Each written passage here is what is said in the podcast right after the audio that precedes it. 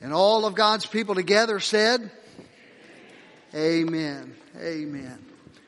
Well, what a great joy it is for us to come to this place of worship today. And I want to invite you to the 12th chapter of Daniel. I know some of you a year ago thought we would never ever be here, but we've been in the book of Daniel for almost exactly a year now. It's pretty incredible to think that we've been walking through. I hope it's been good for you to journey through this Old Testament prophetic book. Thank you. Me and Kathy got something out of Daniel. Praise God. Anybody else, have you enjoyed being in Daniel together? Amen. This prophetic book is incredible. And that's not a clap for me or for my sermons. That is strictly for God's Word. God has given us such a rich, rich text here. And now, today we come to the end of our journey together in Daniel. And as we do, I found a verse in Daniel 12 that may actually be fitting for the entire sermon series. In fact, it probably could be a life verse for Hardy Street Baptist Church in light of the preaching ministry of Scott Hanbury. There may be uh, weeks that you walk away and you, you'll learn this verse today and you'll say, you know what? I could have quoted this verse after that sermon. I want you to read it with me. It's Daniel chapter 12 verse 8. It'll be on the screen. You ready? Here we go. I heard what he said, but I did not understand what he meant. So I asked, how will all this finally end, my Lord? I bet some of you have walked out of church on certain Sundays and said, that's exactly how I feel. I heard what he said, but I don't have a clue what he meant. Lighten up, folks. I thought that was funny. As I look at this though, today we're not going to look at one specific verse in these last chapters. We finished up chapter 10 last week. We talked about Daniel praying and in praying and pouring his heart out before God. Uh, the answer came through an angel who fought in the heavenlies. A spiritual war ensued and he was held up, but Daniel kept on praying and he broke through and God gave to him a vision. Now, as we think about this book, the book of Daniel stands as a very unique mix of the Old Testament. Why? Because it starts out as history. It gives to us a historical narrative and then it makes sort of this really strong transition from history to prophecy. If you remember around chapter 7, we begin to see prophetic visions and God gives to Daniel a picture of the future. He tells him what's going to come. He tells him all about in meticulous fashion in very detailed ways when the Messiah would show up and what would would happen in the last days. Daniel had amazing visions. He recorded uh, the the uh, interpretation of dreams for kings, and then he himself had visions. We saw in chapter nine this miraculous vision, and in ten and eleven and twelve, it's sort of a final section. Now, everybody, kind of look this way because I want you to hear me. Daniel sort of moves back and forth. It pans very close in and pans out. If you remember in chapter 9, there was a picture of 70 weeks that were going to happen. God gave him this clear picture of a time frame. And as we investigated and studied that, we saw that God was giving very detailed pre-written history about what was to come. There are other times that Daniel gets a broad view. If you remember, one of the visions was of a statue, and each of the parts of that statue had to do with subsequent kingdoms. It started with Babylon, and then went to the Medo-Persians, and then the Greeks, and then the Romans. We've seen that flesh itself out in history. So all that God gave to Daniel has come true. And the time frames that Daniel was given have come true. There's still yet prophecy left to come true. The very end times. And so as we talked about this, chapter 11 is another one of those very meticulous uh, chapters. It deals with five kings that lead all the way up to the time of Jesus. So we're not going to walk through these. Now, if you want to do investigative study, we'll talk a little more about this uh, on Wednesday this coming week as we finish up talking about the kingdom of God. But it is amazing to me to see how accurate he was. He talks about a king in the north and a king in the south. And if you know anything about history, there were warring factions that settled on both sides of Israel and Israel literally was a political football. They just fought in the middle over and over again. So here's what I want you to get out of all of this. Today I'm going to give you a broad sequence of the timeline of the events that will happen from the cross to the end of days. And so in your listening guide, uh, if you'll pick that up in your bulletin, there's a little picture that runs down the side. I want you to write in these lines as we go along, and then from time to time you're going to flip this thing sideways and begin to fill in this picture. And I want you to walk away today because a lot of times people ask, what are the next things? What's coming up? I want to know about end times. So that's where we're going to go today. Instead of studying verse by verse through chapter 11 and then 12, I just want you to see that the meticulous nature of what Daniel has given us in, in the historical and the prophetic settings give us a clear picture of three things. And I want you to write these down. Number one, God is sovereign. God is sovereign. That means He rules, He reigns, that He is in control, He is over all. We sang just a moment ago about His omnipotence. He is all powerful. We know that He is omniscient, that He is omnipresent, that He is all knowing, and He is everywhere present. God is sovereign. Can I tell you that my experience in these days is that most Christians do not live their lives as if God were sovereign? We wring our hands and worry. We worry about the economy. We worry about the gas prices. We worry about political statements. We worry about pandemics. Now, should we be wise? Yes. Should we be cautious and careful? Yes. I've said this to you since last March. I'm not going to go lick buggies at Walmart, but at the same time, I'm not going to live my life in fear of an invisible enemy that's going to keep me trapped. None of us should be that way. And I want to encourage you, we need to be careful. We need to be smart. We need to be wise. But you need to trust in a sovereign God. Uh, if you believe that your number of days are numbered and they're held in His hand, if you believe that He knows the number of hairs on your head, easier to count some heads than others, I realize that, but God is in control. Amen? Now, this is a statement that sort of flows. God is sovereign and that gives us hope. I don't know about you, but I am a hope-filled person. I look forward to the future with great anticipation. The best still is yet to come. We know that heaven is coming. I've read the end of the book. And if you have looked forward, Jesus Christ won, so we win. Right? And if we believe that, we believe that God is sovereign over all, that He's bringing this world to Himself. He is summoning us to be with Him as He did in Mark chapter 3. The powerful picture that we need to see is that it builds confidence and hope.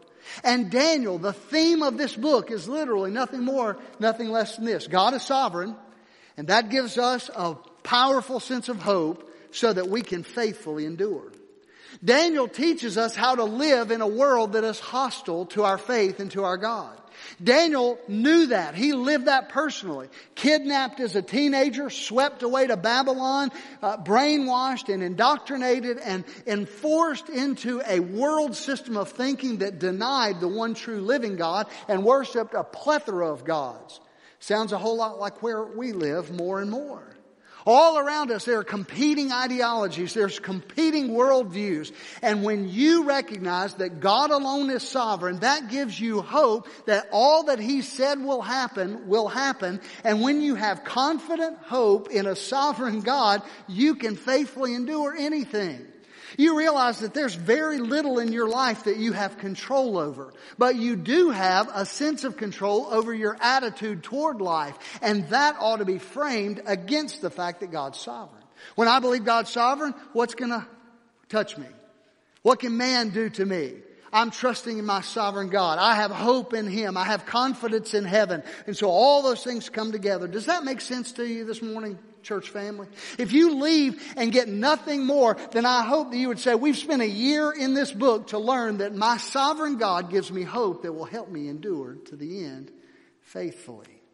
So how do we bring all this together? Satan had tried his best to keep Daniel from hearing and understanding these visions that he received and to present, uh, to prevent God's truth from coming forward, but what I want you to see is the big picture. I want us to see the scope and sequence of where things are headed so that you'll see that and it'll build even more confidence.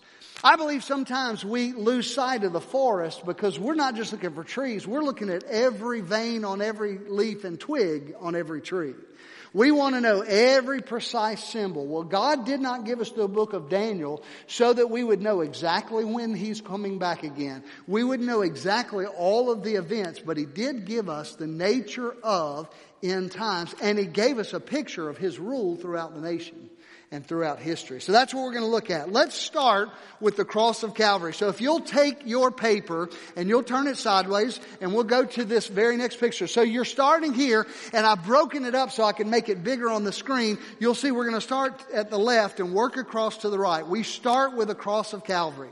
And at the cross of Calvary, number of things happened. Obviously, death was defeated. Jesus Christ overcame the grave. Separation is no longer a permanent state. We can be reconciled with a holy God, the source of life. Our sin had caused us to be cut off from Him. Uh, the wages of sin is death, separation. We were separated from a holy God. But Jesus died on our behalf as a substitution, and He was a sufficient substitute. And His death paid on your account the penalty for your sin if you trust Him by faith. Today, if you've trusted the Lord Jesus Christ, when the Father looks at you, He sees paid in full.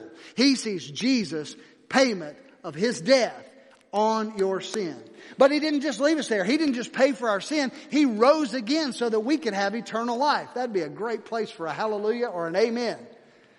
Aren't you thankful that Jesus Christ is a risen Savior? We serve a risen Savior. He's in the world today. Doesn't matter what people say around us, but Jesus Christ, the one who lives and ever intercedes for us, has promised to come again. But it started there for us at the cross, and the cross kicked off two things that I want you to see. And one is the church age. So write that down in that parenthesis. It's the church age. We are right now in the church age. That simply means this that God is in gathering a people for himself from every tribe, every tongue, every nation, every people. Let me tell you something else that's going on, and this won't be on the picture, but you can jot it down under it. Do you know how to draw a Star of David? It's just two triangles. It's a six-sided star. Draw that underneath church age. Because two things happened after the cross.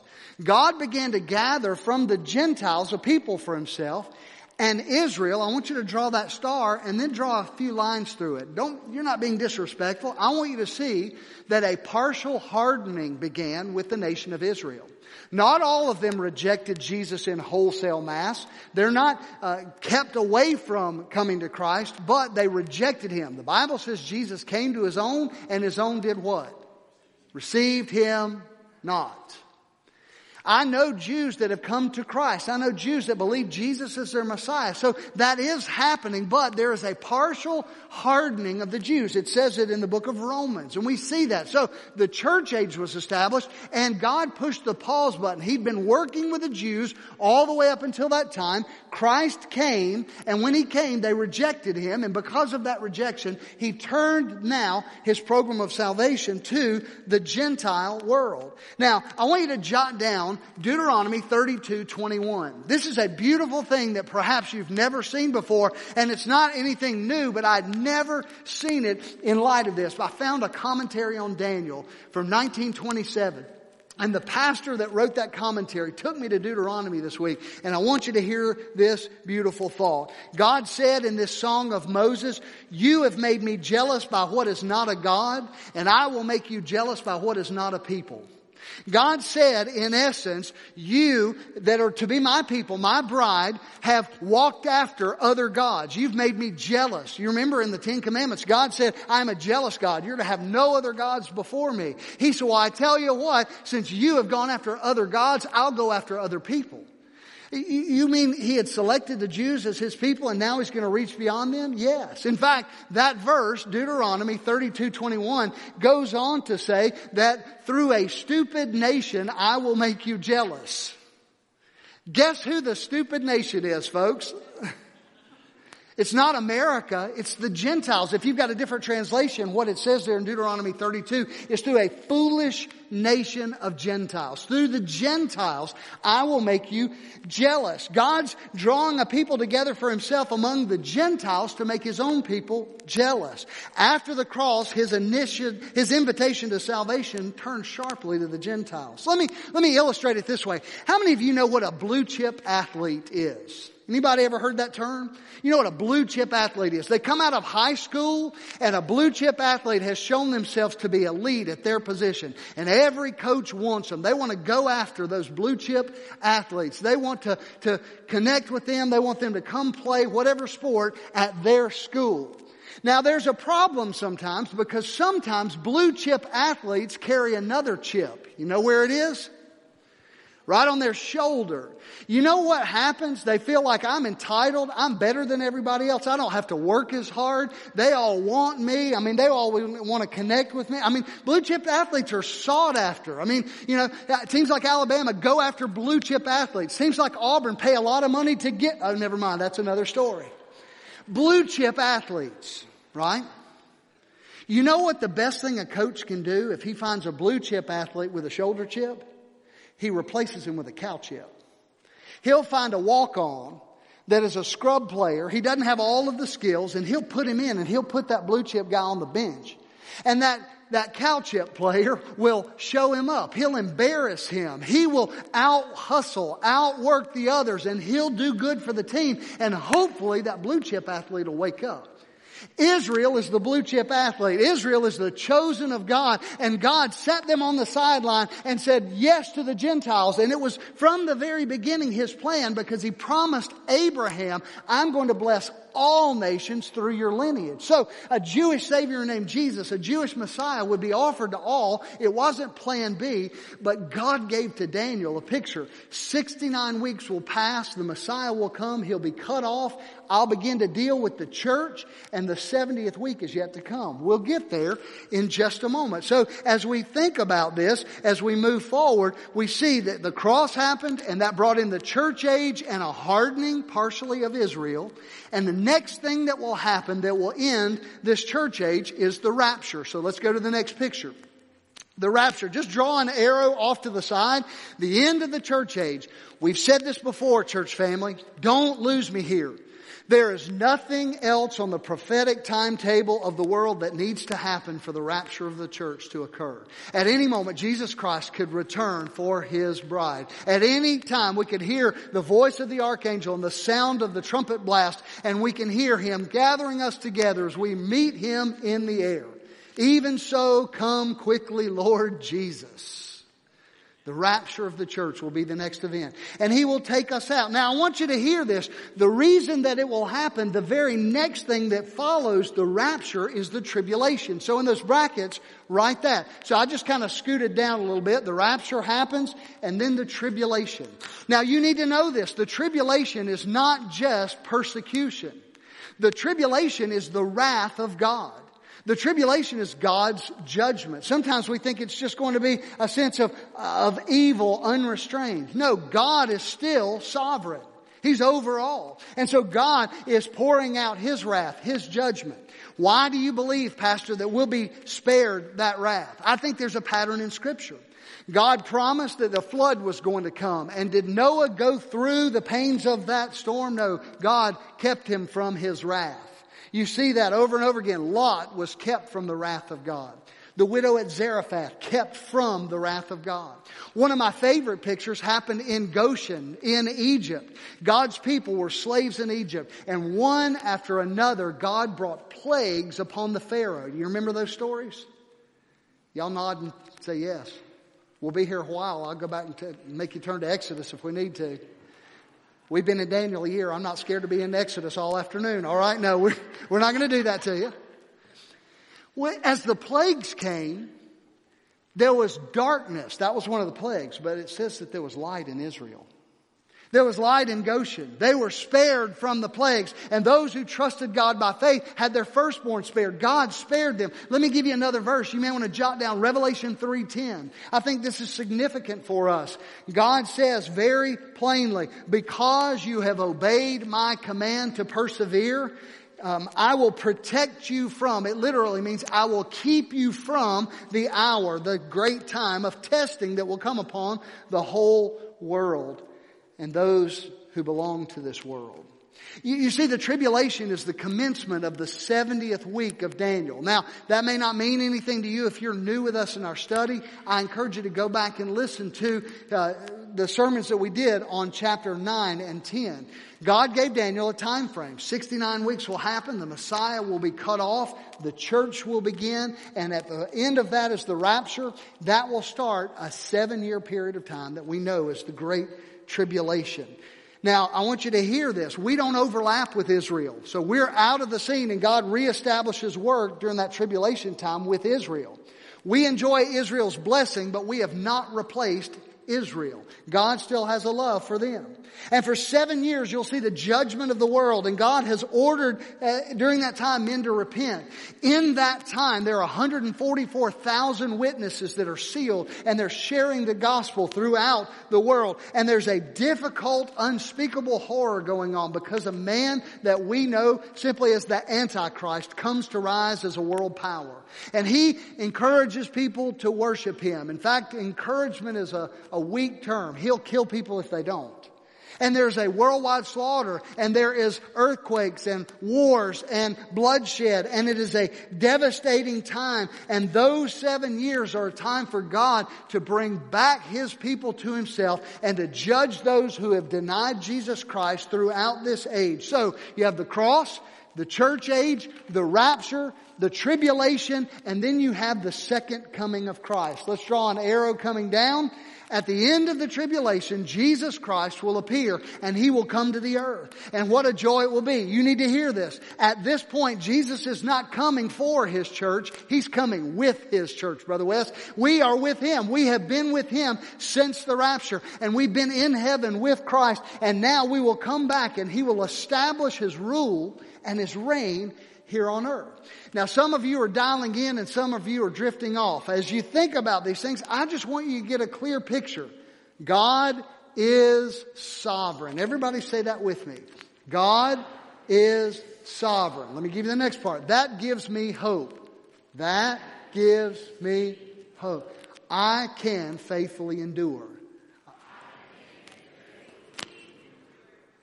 God is sovereign which gives me hope and confidence. And because I have hope and confidence in a sovereign God, I can faithfully endure what I'm facing during these days, knowing that Jesus is coming back for me, knowing Jesus is going to take us away, knowing Jesus is going to issue uh, wrath upon the earth. And we can read about that in Revelation 4 through Revelation 19. You read all about that tribulation period. Now, let's move forward just a little bit more. At the end of the tribulation period, we see Christ not coming for his church, but with his church church. And it's called at times the second coming or simply the return of Jesus Christ. The Bible tells us that the Messiah came.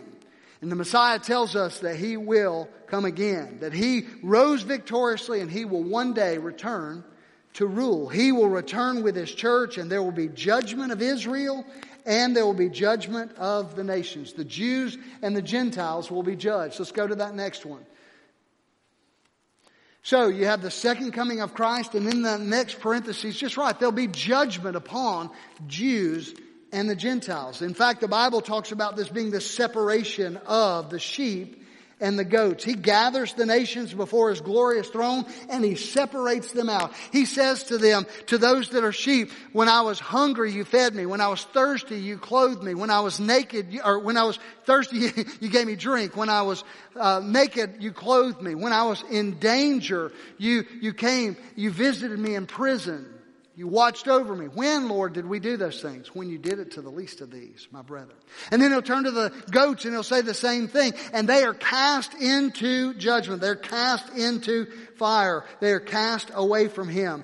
You see, here, it's unique. He separated them and the Old Testament saints are there. So you have the church, you have the resurrected Old Testament saints and you have the, the resurrection of the martyrs of the tribulation, those that died after coming to faith in Jesus. Now, some people ask about this. What, what is all this going to be like? When Jesus comes after us, the Bible says that we are given glorified bodies. Do you remember that Jesus' body had upon it scars? There were nail print in his hands, in his side, in his feet. There were scars. He was given a resurrected body. We don't know fully all of what that means or what that looks like, but we know that we will be resurrected in full. We will not be ethereal spirits floating around on clouds playing harps, but that our physical existence in the presence of God forever will be gloriously similar to this, except not under a curse.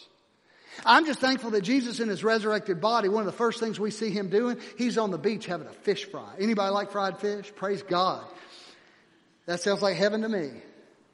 It doesn't say it, maybe in some translation it says that there was banana pudding afterwards or hush puppies, but Jesus on the, on the beach, he's eating fish with his disciples.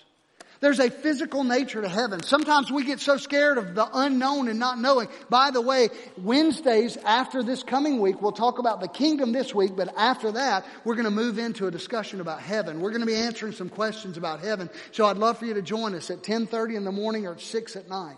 All I'm trying to do is give you a, a chronological picture here. So the cross happens. It starts the church age.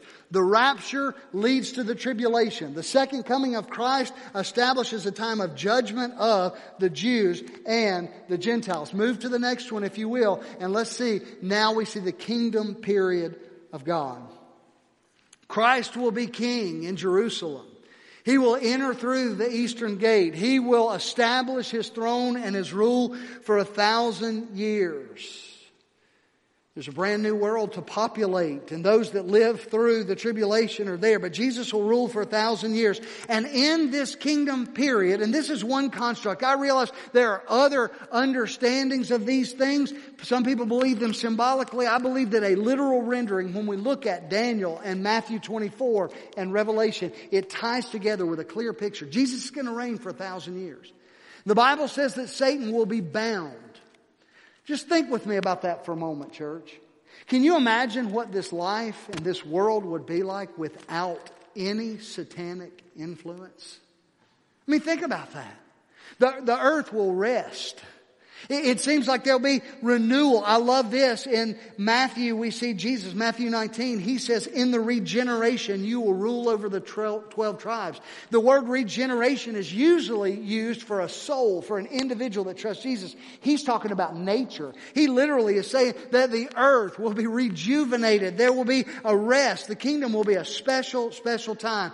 A thousand years. Can you imagine how many generations? Our country has been a country for a fraction of that time. And you think of all of the population growth in America, but a thousand years, how big could the earth get? In fact, the Bible says that some question the, the idea that death may be arrested. In fact, you realize that in the Old Testament, there were people that lived for a long time, right? You remember Methuselah? 900 plus years, didn't make it to a thousand. Now we're talking about a thousand years. As sin progressed or digressed, lifespans got shorter and shorter. If you live in America, you got a lifespan here. If you live in South Asia, it's probably here. Different place. But during the kingdom of God, it begins to expand again. In fact, Isaiah says things about a man living easily to be a hundred and having children and, and moving forward in his life. Now, what would it be like for a child that's born 500 years into the kingdom? There's no satanic influence. They still have a sin nature. But they don't have the world and the devil. They've got flesh, but not the other pushing forces. They'll still need to receive Christ. They'll still need salvation. How are people saved today? By grace through what? Faith. How were people saved in the Old Testament? By grace through faith. How will people be saved in the kingdom? By grace through faith. Think about this though. They grow up in a world, a child in the kingdom of Christ in a thousand years. Satan is bound and, and the earth is rested and there's this glorious re- renewal. And you would say to that child, you know what? The world used to be corrupt. Really? Yes. Did you know that Jesus came to this corrupt world and they brutally murdered him? No way. I mean, they can't fathom that. Jesus is ruling and reigning in this new kingdom, but they would come by faith. You have to take it by faith. It'll be a unique challenge in those days. Uh, a lot of times, you see when kids grow up in a silver spoon mentality. You ever seen kids that grow up and they have it easy? Come on, folks, this audience participation time. If you grow up in the kingdom era of God, you're growing up in a time period that's really easy. I mean, I see some of those kids and I don't have any doubt in my mind why some moms eat their young, right? I mean, you see those kids and you go, that, that little spoiled brat needs, there's an app for that. We could take care of that, right? Maybe I've gone off to meddling and quit preaching. You've seen those kids. Don't look at me so spiritual. You've said the same thing. You were at Walmart, they're pitching a fit, and you go, if I had that kid for five minutes, I could take care of that. You've said it. In the kingdom, they would have it really good. And it'd be an interesting thing to think of how they would come to faith in Christ. What I'm saying to you is very, very simple. You need to have a picture of this timeline. The cross of Christ was part of this overarching timeline that Daniel told us about. And it moves us forward. Revelation 20 says that at the end of the thousand years, Satan is released. Let's move beyond the kingdom. I want you to see this. We'll come to a time of great white throne judgment. God will gather together those whose names are not written in the Lamb's book of life and they will be cast into outer darkness forever. All that is not of the kingdom of this world will be gone. Now, as we move through this very quickly, I've got to give you very, very quickly seven words you need to hear. And I'm going to give them to you. Let's go to the next screen. I want everybody to see this. I want you to jot those words down or grab your phone and take a picture of it. God created this world in an age of innocence. We called it Eden. What was the end result of Eden? Man rebelled, walked away from it. So from the time of the fall of man all the way to the flood, man started living with a conscience. God told him what was right and wrong and gave him direction. What was the end result of that? The Bible says in Genesis 6, just before the flood, man's thoughts were continually on evil only, always. And God wiped the slate and started with this man named Noah. And then government comes in. This is human government. It's a sense that they were now given the responsibility of the death penalty.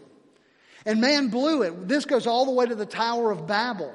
And at Babel, they rejected God and said, we want to make a name for ourselves. So when that was over, God called one man. His name was Abraham. And he said, Abraham, I'm going to make a promise to you, and that promise is going to extend to all nations. That's what we would call the patriarch era. Where did that lead them? To Egypt? To bondage? They miserably failed. Do you see a pattern? God did something great and we blew it. Over and over again. So God leads them out of Egypt and He gives them the law. He says, if you'll follow these commands, this is the very best kind of life. Make me your top priority. Worship me alone. No graven images. Don't take my name in vain. Don't kill. Don't commit adultery. Don't lie. I mean, He just said, live this way. How many of us have lived up to those ten? None of us. We blew it. And then comes the place of grace. Jesus Christ emerges and says, Whosoever calls upon the name of the Lord shall be saved. Now, how were you saved before that? By grace through faith. Faith of promises to come. Go to the next one. I think maybe some errors. I just want you to see this. There's kind of a line here. It's not that it was one way before and a different way after. It's just the, the timing. If you got saved before the cross of Christ, it was because you placed your faith in God's offer of grace. You were looking forward to promises to come. Now, I, I want you to hear this as we kind of wrap this up. Because the very last thing you see is the kingdom of God. And God will take everything there. Revelation 20, you see the great white throne judgment, and then he by fire burns up the whole thing. And what does Revelation 21 say? I saw a new heaven and a new earth. God starts all over again with it. And then the heavenly city Jerusalem comes down. And when the heavenly city comes down, it says the dwelling place of God is now with man forever. Amen. Hallelujah. That's what we're looking forward to. When we say the best is yet to come, that's it. Oh, by the way, there was one intermediate step. You see, when we got to the place of the great white throne judgment, show the last one. Hell. Hell is very real. And folks, I don't want to end here, so we'll go back to a picture of the book of Daniel. I think we've got one. Everybody draw in and look this way. Why have I taken this morning's time to give you a a, an overview of the sequence of life and reality. Because the single most important thing that you can do today is to consider this claim. Who do you say Jesus is? And it doesn't matter ultimately who you think he is or who you want him to be, he is. In fact, over and over again, he said, I am. Have you trusted Jesus Christ? Do you know Him? I'm not asking you are you a church member. I'm not asking you are you religious? Do you do you do religious things? Do you pray? Do you read your Bible? Do you check a list off and say I've I've had quiet times for the last 10 days. Boy, look at me. I told our college students this morning in Sunday school, God is not interested in your spiritual life. He's not impressed by it either. He's interested in you. He's interested in you. His desire is that you would come to Him and receive Him by faith and be forgiven of your sins and experience eternal life and be taken out of the judgment that is to come. Now, I know that I've probably raised more questions than I've answered, but I wanted to give you a very simple scope and sequence. So, on that last line was the word hell, and then we went from there to two lines at the very end new heavens, new earth. God is going to recreate all things. He'll make all things new. The beauty is God's in that business today. He'll take your broken pieces of your broken heart, your broken life, your broken dreams, and He'll mend them back together in Jesus Christ if you'll trust Him by faith today.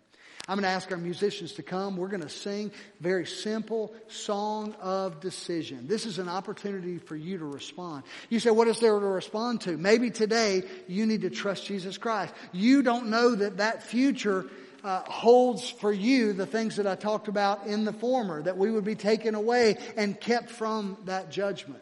Maybe you say, you know what? I've never trusted Jesus. I don't have a relationship with God. I know if these things are true, if God really is certain in all that He said, my fate is separation from God. And I don't want that. Today you can trust Him. We have members of our church that we just simply call encouragers. They gather right down here, and I would love to introduce you to one of them. If today the need of your life is to, to be saved, is to trust Jesus Christ, you come and I'll introduce you, and they can share with you from God's Word how to be saved. Maybe you need to join this church. Maybe as you came and you heard Levi and Lindsay speak and you, you sang with us, you said, this is the kind of church I want to be a part of. A church that values the Bible. A church that's hungry to reach the nations. A church that understands God has taken this thing places. I, I, I've got to just piggyback off of what Mackenzie said. We had over 40 boys come for our Trail Life meeting, and we're going to continue to reach the next generation. Why? That's an intentional focus. We want to see disciples made out of those young boys. I want them to grow up to know and follow and love Jesus Christ. And we're well on our way to doing that through the ministries of this church. But we need laborers, we need workers. And Jesus told us to pray for that. Maybe today, as you prayed that earlier, you said, God, here am I, send me. Whatever the need is in your life, let's stand together and you let God have his way. We're going to sing through one time.